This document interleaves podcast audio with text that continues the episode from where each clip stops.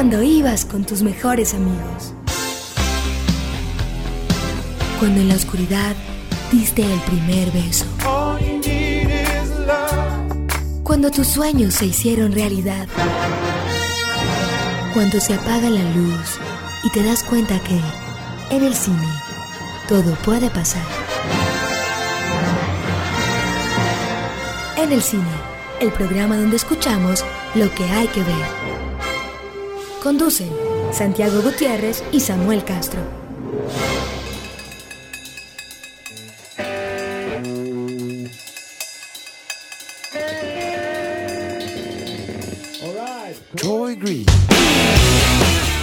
Bienvenidos a En el Cine, el podcast donde ustedes escuchan lo que hay que ver, en el que cada semana intentamos decirles que vale la pena y recomendarles cosas y hablar un poco de la actualidad del cine y conversar, digamos, de una cosa que nos gusta mucho y en la que queremos que todos sean cinéfilos y que la cinefilia sea parte de sus vidas. Bien, buenas noches o buenos días o cuando nos escuchen. Santiago, compañero de andanzas, ¿cómo estás? ¿Qué tal? ¿Qué tal, Samuel? Saludos a todos los oyentes, a los cinéfilos de, de cada semana y a los que se unen a este viaje. Sí, recuerden que nos escuchan en todas las plataformas. También estamos ya en Amazon Music. Nos pueden buscar en Google Podcast, en Evox, en, Spotify, que me parece que Spotify es eh, muy chévere como plataforma porque la actualizan, es la que actualizan más rápido. Eh, ahí se pueden suscribir. Recuerden que la idea es que se suscriban para que el sistema les diga de uno cuando está el nuevo episodio al aire y que nos pueden escribir también, recuérdenlo, ah, en el cinepodcast.gmail.com y en nuestras cuentas de Twitter, la de Santiago, San Gutiérrez J y la mía que es arroba Samuel Escritor. Eh, hoy vamos a hablar, vamos a comenzar, digamos, con una película que entró a la cartelera colombiana que nos permite tener una excusa para hablar de un actor que queremos mucho y respetamos mucho y hablar de un par de películas que a diferencia del, estreno sí nos gustan y si quisiéramos que vieran. Entonces vamos primero, despachemos, comencemos por las malas noticias y hablemos de esta película de cartelera. Un momento para que sepamos qué hay para ver, lo que se recomienda en el cine. We all have to die. What's important is what you do before you go. Se llama Memoria Santiago la película. Aquí la pusieron Asesinos sin Memoria. Eh, yo debería llamarse de pronto Olvido, porque pues, para uno tratar de no recordarla, porque realmente es una película muy regularcita. Hace, antes de que me digas qué opinas vos, para que empecemos aquí nuestro intercambio, lo que te iba a decir es que hace mucho no sentía que una película debió haber sido una serie.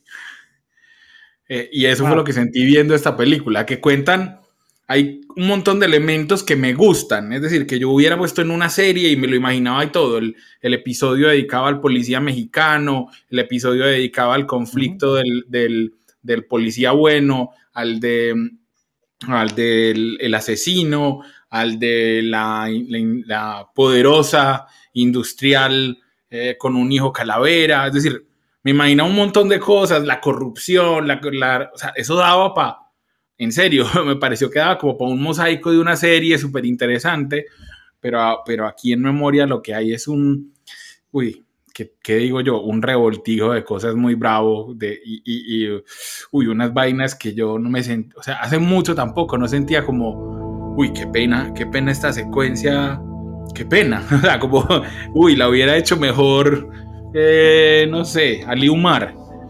pues, o sea, pero no sé qué pensés vos de esta memoria de Martin Campbell.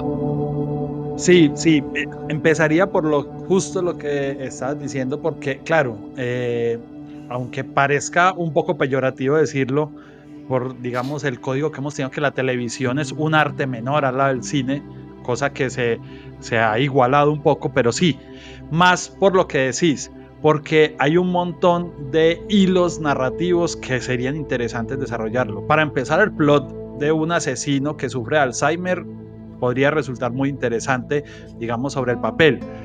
Pero precisamente querer meter esas historias en hora y media y un montón de personajes generan una confusión muy grande en, en el espectador, creo yo. Te empieza a meter conflictos sin darte un contexto.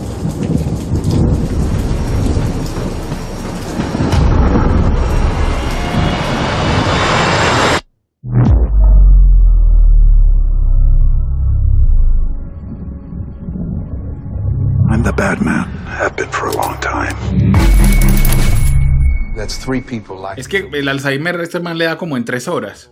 Pues, o sea, es como, tengo Alzheimer y ya mañana me estoy muriendo de Alzheimer. Pues, o sea, es una vaina como así de repentina, como si el Alzheimer se lo inyectaran. Eh, estamos hablando de, de, Memory, que es la última película que está en cartelera protagonizada por, por Liam Neeson, que hace el papel justamente de un sicario, de un asesino a sueldo, al que le, le encargan mm, un trabajo, digamos, de matar a un par de personas y él se da cuenta al comienzo de la película que se está, está sufriendo de Alzheimer, que tiene un Alzheimer muy brutal, digamos, muy, muy fuerte, eh, igual que el de su hermano mayor, eh, y eso hace que hace, piense cosas como de su vida, reflexionen, si, si va a seguir, que este es un tema, digamos, recurrente en el cine, que es el asesino, digamos, que reflexiona sobre su profesión. Es, es, realmente una de esas tramas que yo creo que son más cinematográficas que reales, pienso yo, pues no, no, eh, el asesino reflexivo no creo que, no, no pienso que sea una cosa muy común, digamos, en la naturaleza humana. Em, y además, en este último encargo, pues entonces tiene un conflicto eh, que no vamos a revelar acá, un conflicto que le hacen no, no terminar su trabajo y ahí entran en juego unos policías en El Paso, Texas, que es donde ocurre la, la, la historia que tienen que investigar un caso de corrupción y también de un asesinato y los hilos, digamos, de estas personas se encuentran. Miren que somos muy respetuosos, pensamos que alguno de ustedes la querrá ver eh, a, su cuenta y riesgo, eso sí, que no vayan a decir pues que nosotros la estamos, que nosotros se las estamos recomendando y pues digamos que de ahí surge todo lo que estamos viendo, especialmente de lo que vamos a hablar ahorita, que es un Liam Neeson que todavía está haciendo películas de acción a los 70 años. 70 Exacto. años. Anything else I can do for you? The room number again? It's on the key holder. Ah. The retainer for your services. Sí, sí, sí. Sí, él, él, digamos ha sabido llevar esa carrera de satisfacer la crítica y satisfacer un poco el bolsillo. Pero creo que a ver, la actuación de Liam Neeson aquí es una de las destacadas porque realmente lleva, a pesar de ese absurdo que acabas de plantear en el guion, que, el Alzheimer, eh, porque él empieza a, rayar en el brazo y uno no entiende mucho y después esto se, desarrolla.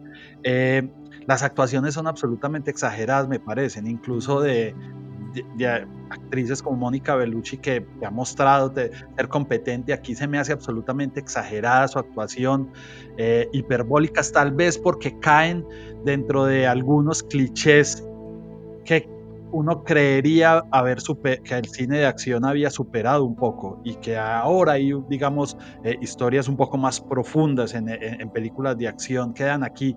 Eh, cae, digamos, en, la superficialidad de un montón de, clichés eh, que tal vez responda a eso la exageración de, las actuaciones. Unos textos que, que, no le encuentro como, como mucho sentido, que, que e, en un momento hay un médico que le dice sobre la edad al personaje de Mónica Bellucci, pero no entiendo, o sea, hay, unos textos que me parece que, no son realistas y que también lo que decís, que también del cine del, asesino reflexivo.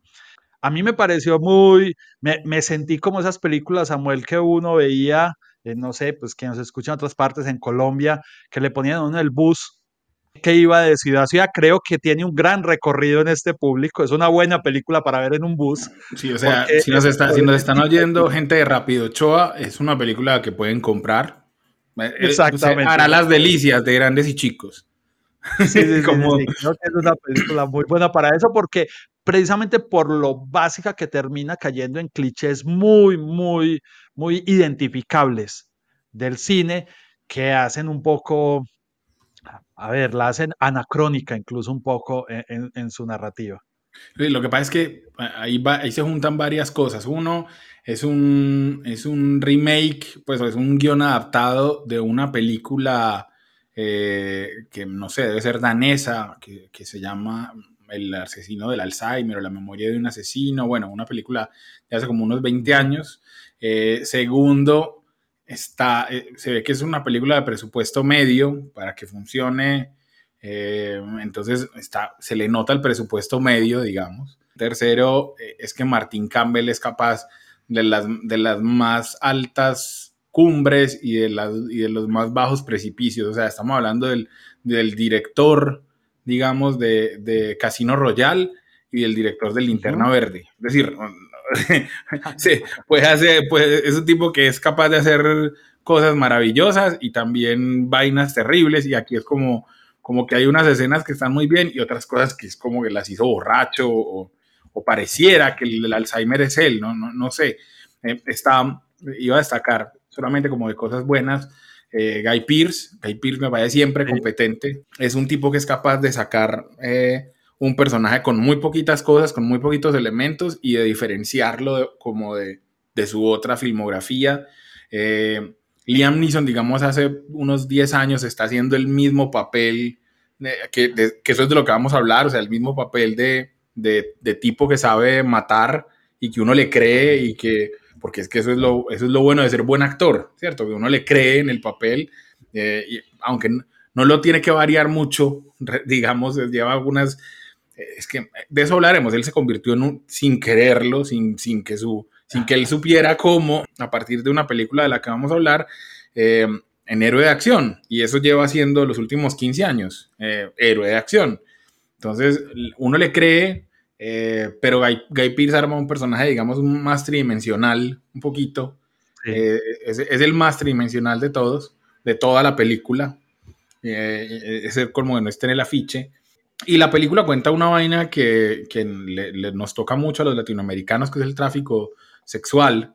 la toca superficialmente, pues no vayan a creer que es un estudio muy detallado, pero uno dice, güey madre, sí, la realidad en El Paso, Texas, además tiene un plot vuelvo y te digo, es un plot que yo contaría para hacer una serie.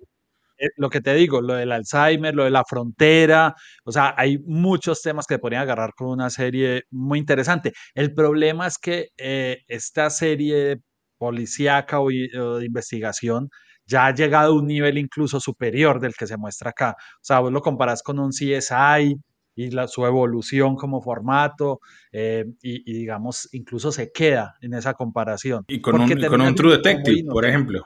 O con un True Detective, exactamente, por decir algo. O sea, es otro nivel. Por eso a, veces decir ir a la televisión puede sonar un poco peyorativo, pero es por la extensión y el, el desarrollo que se le pueden hacer a todas las puntas que hay y que, y que, y que funcionarían muchas de ellas las historias, pero que porque dos horas es que termina siendo, como lo dijiste ahora, como una colcha de retazos que no, que no termina uno de, relacionarse con nadie. Completamente de acuerdo con los que Guy Pierce es el que logra sin mucho, porque el guion tampoco le da mucho. Se ve que hay una construcción que él hace interna una elaboración que él hizo del personaje a partir de sí mismo, porque sí, el guion solo da puntadas. A 13-year-old been relocated to a group home. Was I here last night? Yes. What's wrong? You sure? Hugo thinks he's a pro settling scores.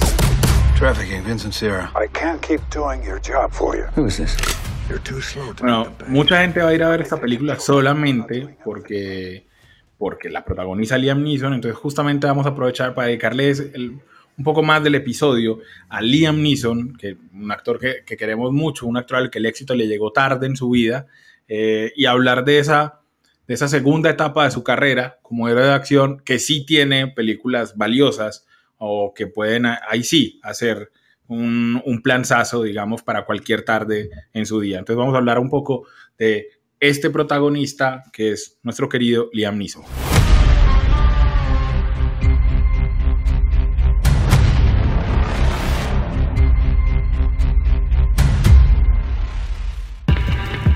Fellini, Spielberg, Bergman, Norton, Lucas, Fincher, Cruz, Bardem, los protagonistas en el cine.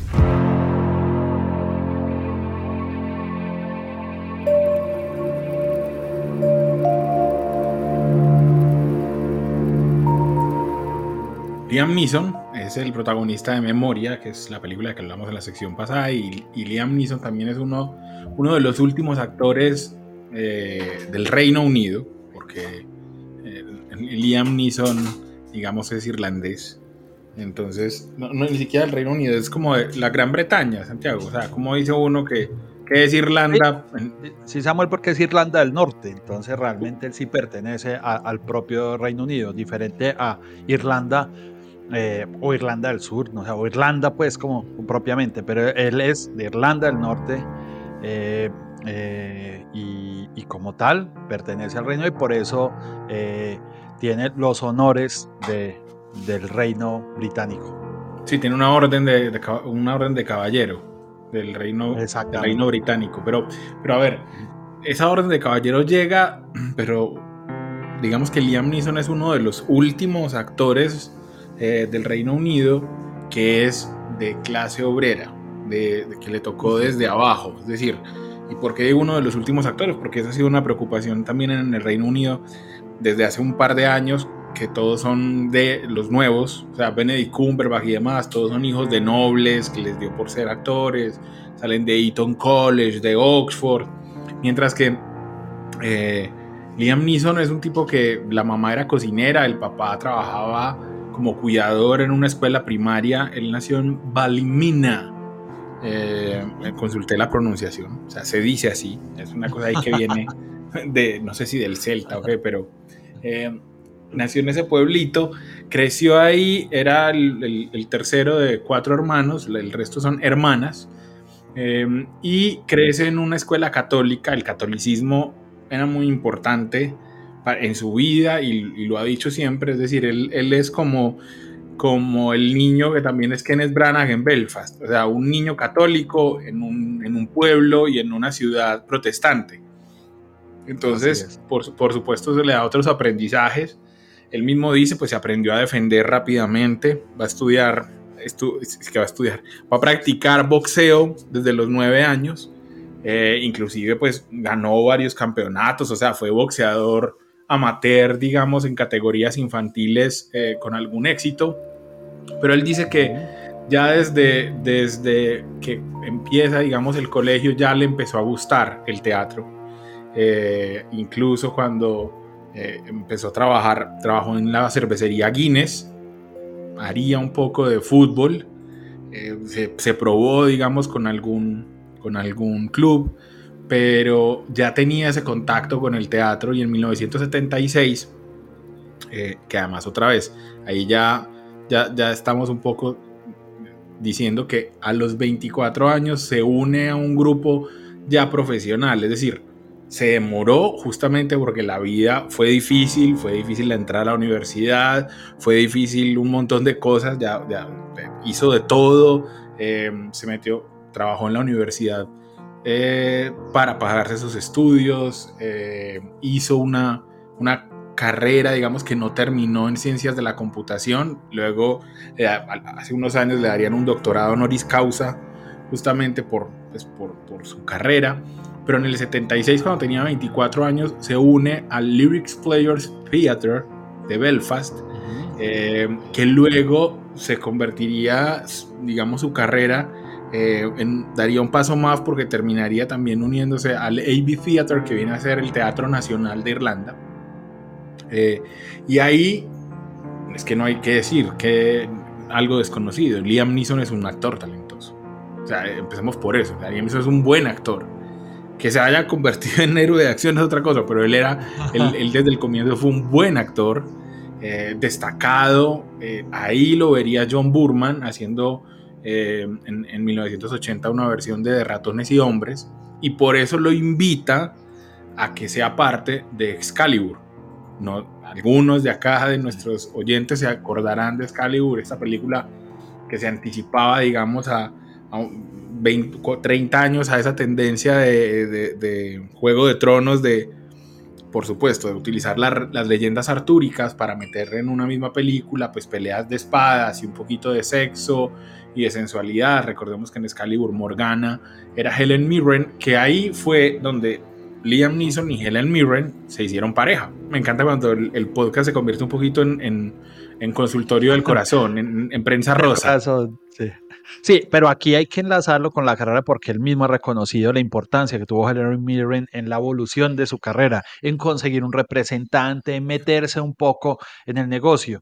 Y, digamos, esto lo impulsó a empezar a tener unos papeles secundarios que fue en el camino en el que él transitaría eh, eh, en la década de los 80, Samuel, porque creo que para, para el mainstream del cine mm, lo conoceríamos solo hasta los 90, es decir, comenzó a sumar años, lo que decís, el éxito real le llega ya a una, digamos, avanzada. A los 40 y punta, Santiago, porque es que eh, si uno ve la carrera, Liam Neeson fue actor de reparto en una película de Harry el Sucio. O sea, uno ni, siquiera, ni siquiera se acuerda de eso. Estuvo en la tercera temporada de Miami Vice, la original de Don Johnson. Es decir, no, no, hay manera de que la carrera de Liam Neeson hubiera sido algo importante hasta que, por supuesto, Steven Spielberg en 1992, sí, 92, 93. Exacto. No, la película es del 93, pero cuando le ofrecen el papel, realmente fue, razón, sí. fue eso, le ofrecen el papel, eh, un papel que, al, que, que querían muchos en Hollywood, que, pues, que audicionó inclusive Warren Beatty, y Liam Neeson se arma su papel de Oscar Schindler en la lista de Schindler con, a mí me parece que la, la mejor actuación de su carrera.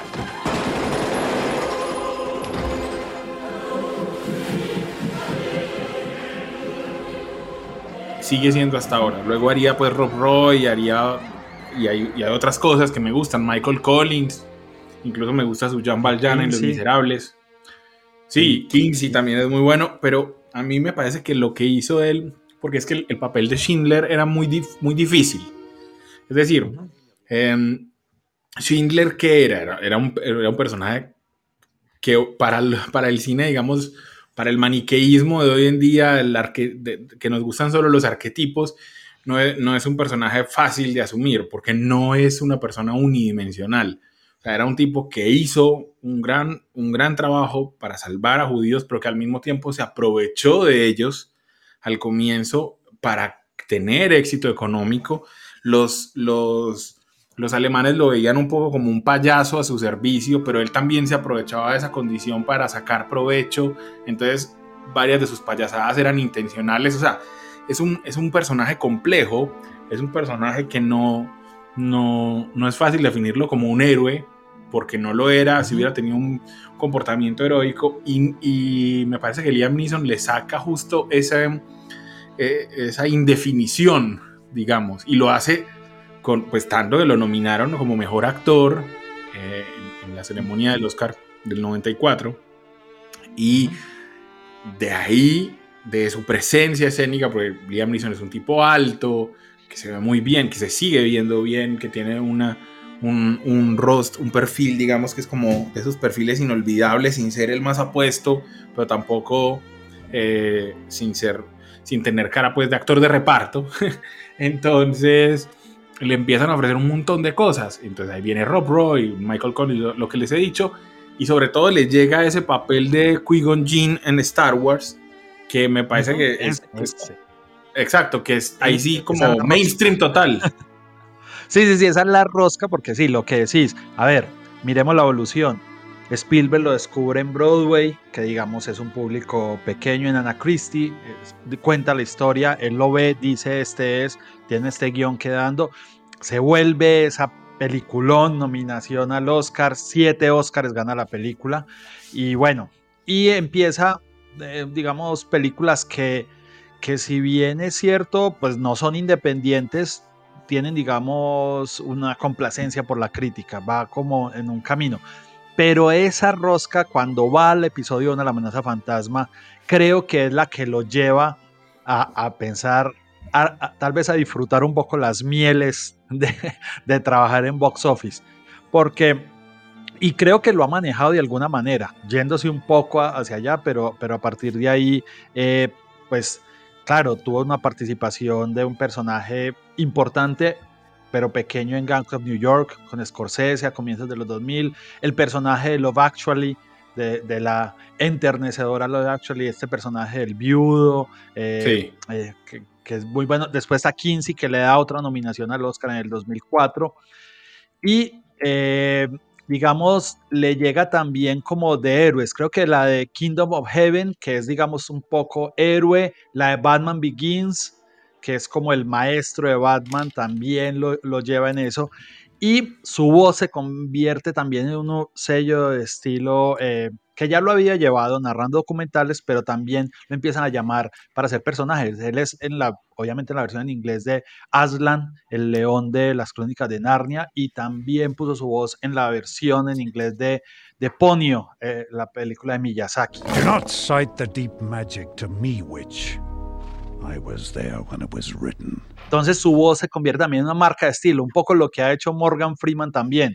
Él se vuelve, es más, aquí una curiosidad, Samuel, Michael Bay ha dicho que la, el lenguaje corporal de Optimus Prime en las películas de Transformers se inspiró en Liam Neeson.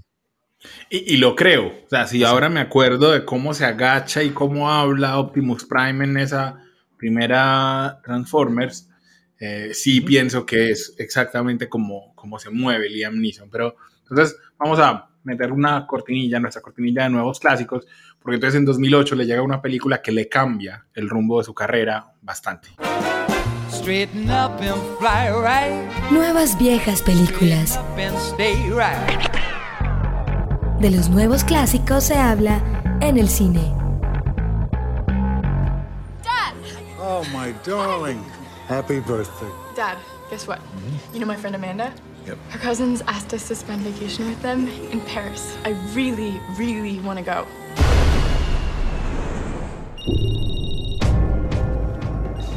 Hi, Daddy. You were supposed to call me when you land. Someone here. La película de la que estamos hablando, Santiago, es Taken, una película producida por Luc Besson, eh, dirigida por Pierre Morel, es decir, de una producción europea.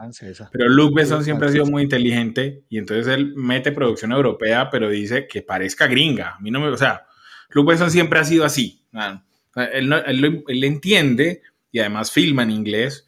Es decir, él, él, siempre ha estado interesado es, yo quiero grandes películas en el sentido de que todo el mundo las vea. Y con Taken eh, que es la historia de un agente de la CIA, digamos, semi-retirado, que, al que la hija en una excursión es secuestrada por una gente que hace tráfico de personas.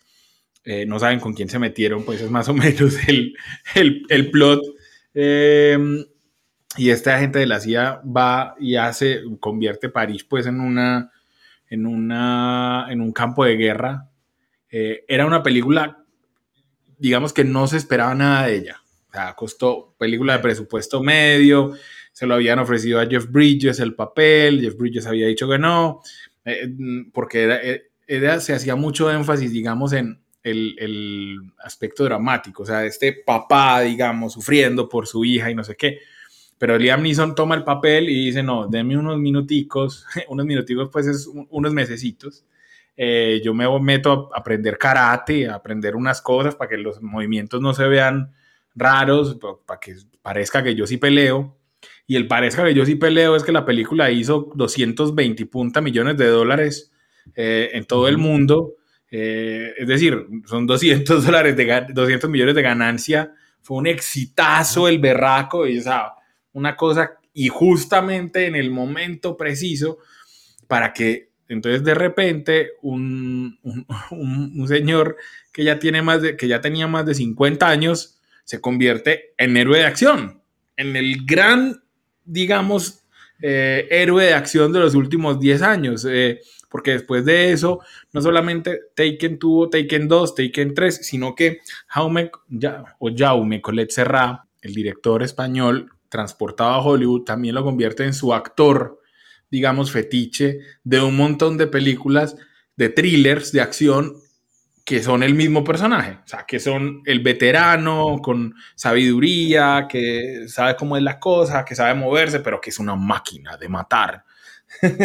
y, y, todas esas películas, pues digamos, eh, uno le cree. ¿Qué hacemos? Pues ver si, si uno a Liam Neeson le cree en, en, en, esa forma, o sea, como es tan grande y demás, pues un manotazo de Liam Neeson, uno dice, pucha, eso mata a cualquiera.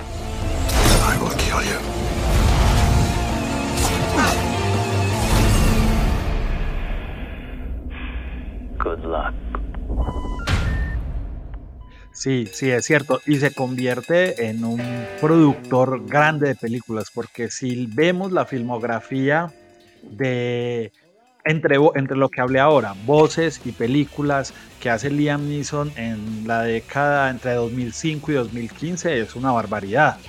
Eh, hace Zeus en Catch of Titans, que fue un éxito comercial, digamos. Después hace Hannibal Smith en, Los Magníficos, como le decimos acá, a The A-Team.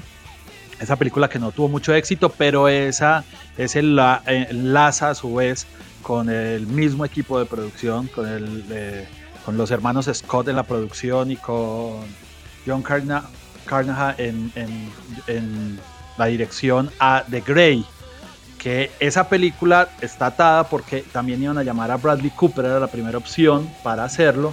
Eh, o sea, un personaje más joven, pero tal vez lo que decís, la credibilidad que él fue tomando eh, de, tener ese héroe veterano, eh, que, hubiera sido, por ejemplo, también se me ocurre ahora un, un espacio que hubiera podido, que lo ha tenido, pero que, que lo ha abandonado un poco Harrison Ford, digamos. sí, porque, de, ese héroe veterano con experiencia. Sí, total. Sí, digamos Que, Harrison Ford, digamos, eh, bueno, se necesitaba una alternativa para Harrison Ford, digamos. Harrison Ford no. Para Harrison Ford, sí.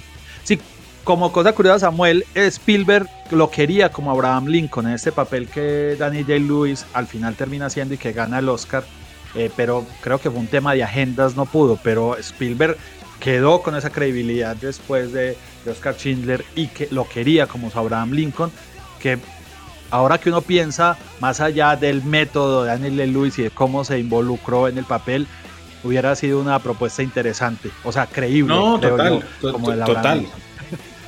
Total, Santiago, es que em, digamos que el, Liam Neeson, eh, iba a decir que The Grey es una película que me encanta a mí, se la conoce como, si la pueden buscar como Infierno Blanco en Netflix, veanla que es muy buena, de unos tipos que se pierden en un paraje helado y la cosa se termina convirtiendo en una vaina como de ellos contra los lobos, que a mí me gusta mucho y, van cayendo. Es un esquema de, de, películas que me gusta mucho, muy varonil, muy masculina, pero no es eso lo que me gusta, sino como la hermandad del, del grupo y de las historias que van saliendo. Y Taken la pueden ver en Star Plus, que me parece que sigue siendo poderosísima Taken. Las otras dos no me gustan tanto. Eh, o sea, ni la secuela ni la 3, pero Taken a mí me parece una película de acción muy, muy berraca, muy brava, o sea, todavía me acuerdo de la primera secuencia del personaje de él diciéndole a la, a la hija lo que tenía que hacer antes de que la capturaran para poderle dar una pista a él que la, que la pudiera rescatar. Eh, mm, digamos que la, la vida, eh, nosotros no, no somos mucho de contar todas las cosas íntimas de los actores, pero es importante decir que Liam Neeson se termina convirtiendo en él mismo en el papel de viudo que hizo en, en Love Actually, porque su esposa, que era Natasha Richardson, que era la hija de Vanessa Redgrave, se tiene un accidente de, esquiando y muere. En un matrimonio ya llevaba más, décadas eh, y que tenía dos hijos y Liam Neeson entonces queda viudo como en el 2010, ¿es Santiago, más o menos. Eh, sí, sí, creo que sí. sí. exactamente 2009, el 18 de marzo de 2009 muere Natasha Richardson en lo que decís de ese accidente. Sí, él además adquiere la nacionalidad americana y se convierte en un tipo muy activo en muchas eh, causas que están en el corazón de, la discusión norteamericana. O sea, el hombre se mete. El tema del control de armas, eh, de la, de incluso del, uso de los carruajes en el Central Park. Eh, habla, se vuelve narrador de un documental irlandés sobre el, aborto de Amnistía Internacional, se opone al Brexit, critica a Trump, es embajador de la UNICEF, o sea, es un tipo bastante activo fuera de la pantalla también. Sí, un, activo que, se ha que, como dijiste, se ha metido en unas peleas duras. Eh, esa que tuvo con las armas eh, una, no de la Asociación del Rifle, pero otra, digamos, como de unos productores de armas que dijeron nunca vamos a dar más armas para una película en la que esté Liam Neeson, porque eh, Liam Neeson pues les dio duro en ciertas declaraciones, estamos con Liam Neeson por supuesto, y no nos vamos a meter en una, en una polémica que sí se creó en redes sociales por algunas declaraciones en que él decía que, que en algún momento habían perseguido, intentando encontrar él cuando era más joven a un tipo que había violado a una amiga porque tenía tanta rabia que creía que lo iba a matar. Eso se le complicó porque el tipo era, eh, era, era, afro, entonces eh, se asumieron como unas eh, declaraciones racistas, pero por supuesto un montón de gente eh, entre ellos Ralph Fiennes, digamos, y de colegas, salieron a, defender a Liam Neeson, decir, él no es racista ni cinco, eh, no es, no, no, no, no se puede tomar estas declaraciones así, y nosotros estamos, nosotros le creemos, porque ¿quién no le va a creer a alguien con esa voz? Liam Neeson, si a mí Liam Neeson me dice que es Dios y que vino a la tierra, también le creería, porque, porque tiene la voz de un árbol, por ejemplo, como la usó Juan Antonio Bayona, como la usó para, para que fuera la representación, digamos, del monstruo en, Un monstruo viene a verme, eh, en la que Liam Neeson es la voz de ese, de ese, de esa criatura, digamos, que viene de un árbol y que se convierte en un, un, tremendo monstruo que defiende a un niño. A Monster Skulls es el título en inglés, que es una, realmente una, una película que a mí me parece un poquito fallida, pero al mismo tiempo enternecedora, porque tiene muchas cosas para ser bonita, porque la historia es muy bella y, también se las recomendamos mucho. Santiago, creo que nos salió redondito de esto. Es como para decirles, miren, Liam Neeson hace muchas cosas buenas, no vayan a verlo en Memory. Eh, no, no, sé si, no sé si es otro el mensaje que queremos dar. Sí, no, no, creo que el mensaje es que, a ver, cuando el éxito te llega a los 40 años hay que aprovecharlo y hay que agarrarse también y, digamos, ya dejar un poco a veces las consideraciones artísticas o tal vez buscar otras intenciones en lo que haces. Y creo que, que eso es lo que hace Liam Neeson. Se, se goza también las películas de, o, se disfruta y, y, cobra las grandes películas de acción, pero eventualmente se da ya sea con su voz o con su actuación unos lujos, con unas buenas películas que, que, la crítica ha abrazado desde que, desde que se volvió un actor internacional. Como a Liam Neeson le ha cambiado la carrera y como digamos que su carrera es una celebración de que uno puede cambiar a la mitad del camino, cuando tiene más de 40 y incluso cuando tiene 50, pues escogimos una canción que habla del cambio eh, de la banda sonora de Taken. Vamos a escuchar para terminar nuestro episodio de hoy Change de Joe Delanane, fit o presentada o con Lupe Fiasco. Eh, y con esta canción que suena muy bien, muy un urbano que sí me gusta, eh, terminamos este episodio y los invitamos a que nos acompañen en el próximo episodio de NLC.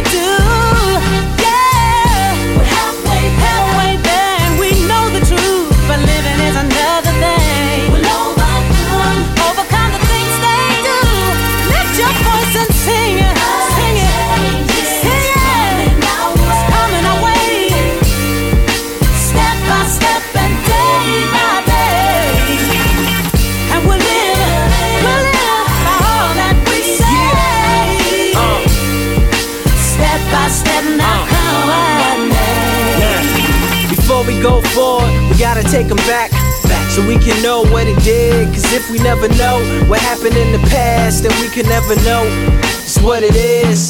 If we don't do it for us, we gotta do it for our kids, kids.